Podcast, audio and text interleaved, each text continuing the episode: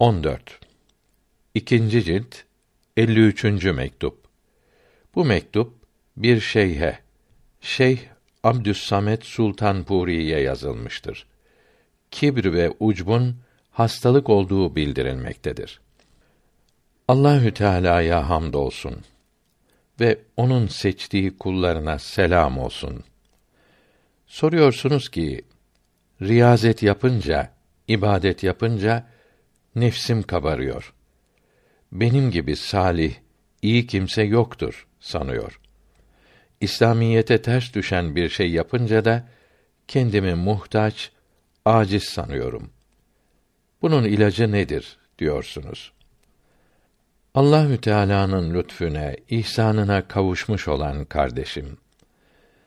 İkinci olarak bildirdiğiniz ihtiyaç ve aciz olmak pişmanlıktan ileri gelir ki çok büyük nimettir. Allah korusun eğer günah işledikten sonra pişman olunmazsa ve hele günah işlemek tatlı gelirse günaha ısrar etmek dadanmak olur.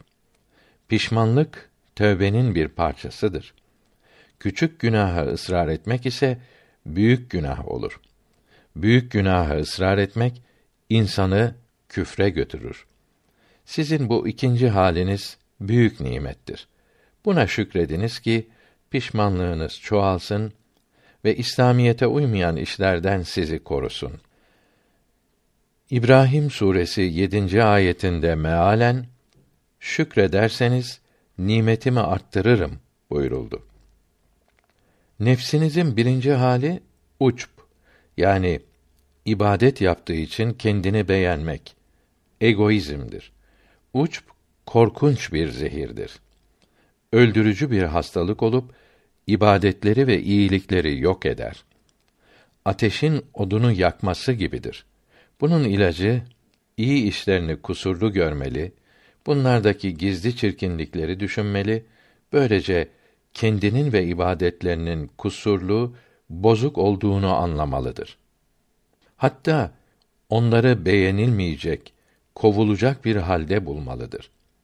Bir hadisi şerifte Kur'an-ı Kerim okuyan çok kimse vardır ki Kur'an-ı Kerim bunlara lanet eder buyuruldu.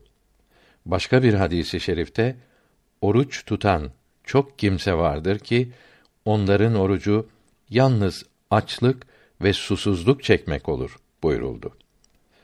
İnsan ibadetinin, iyiliğinin çirkin tarafı olmadığını sanmamalıdır.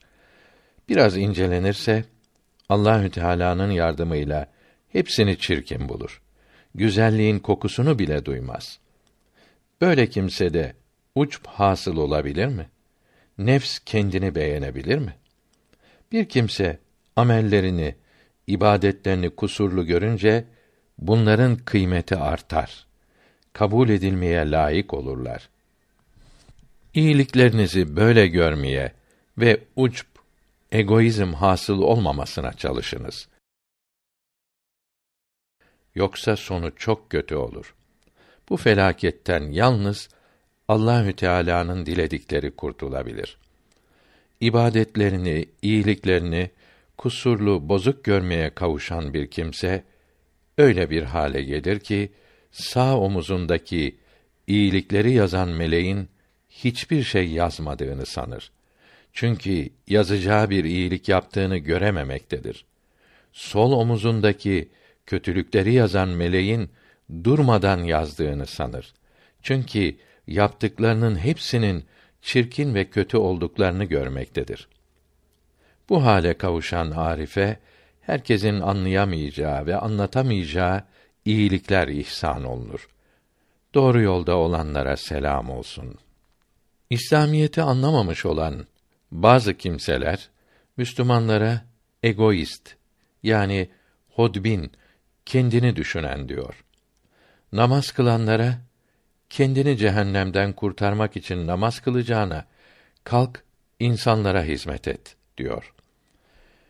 İslam dininin egoist dini olmadığını, egoist olmayanların kıymetli olduğunu yukarıda çok güzel bildirdik. Namaz kılmaya gelince Müslümanlar cahillerin zannettiği gibi cehennemden kurtulmak, rahata kavuşmak için ibadet etmez.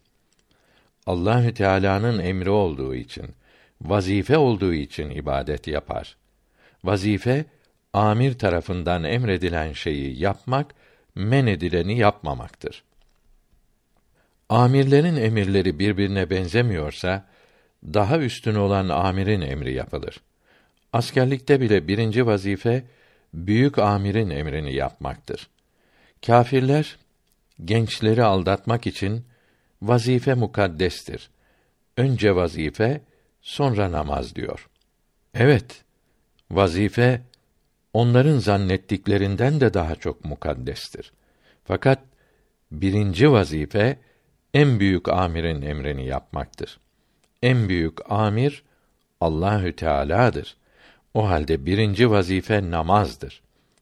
Hiçbir amir, hiçbir kumandan, hiçbir makam bu birinci vazifeyi değiştirmemelidir. İstirahat zamanlarında yatakhanede buna da imkan yoksa abdesthanede namazı yine kılmalıdır. Fakat en iyisi bu derece kara, katı kalpli din düşmanlarının yanında çalışmayıp uzaklaşmalıdır. Bu Müslümana Cenab-ı Hak elbette başka yoldan daha çok rızk verir. İmamı Gazali rahmetullahi aleyh Kimya-i Saadet kitabında buyuruyor ki: Namaza mani olan, güçlük çıkaran vazifede bereket olmaz. Namaza elverişli olan vazifelerde bereket vardır. 79. sayfede diyor ki: Resulullah sallallahu aleyhi ve sellem buyurdu ki: Müslüman demek Müslümanlara eliyle, diliyle zarar vermeyen kimse demektir. Her Müslümanın böyle olması lazımdır. Bir hadisi şerifte imanı kamil olanınız ahlakı güzel olanınızdır buyuruldu. Görülüyor ki iman bile ahlak ile insanlara faydalı olmakla ölçülmektedir. İslam ahlakı kitabımızda Müslümanların güzel ahlakı uzun yazılıdır.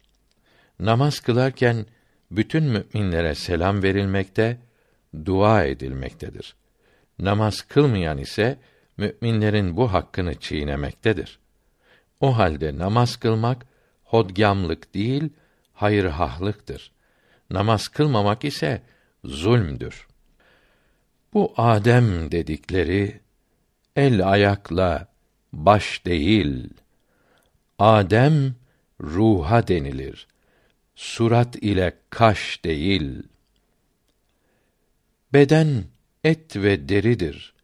Ruh bunun serveridir. Hakkın kudret sırrıdır. Ruhsuz kalıp hoş değil. Adem gerek su gibi temizlenip arına, haramlardan kaçınır, nefsi de serkeş değil. Adem'dedir emanet, ondadır ilmü hikmet. Hakkın katında Adem, daneyi haş haş değil. Adem olan iyi bil, çalışır hep ay ve yıl. Ruh gıdası ilmdir, ekmek ve kumaş değil. Kendi özün anlayan, ruh gözün aydınlayan, hak sözün pek kavrayan er olur, ay yaş değil. Beden hayvanda da var, hissi onda pek artar. Kurt gözü keskinse de nakş görür, nakkaş değil.''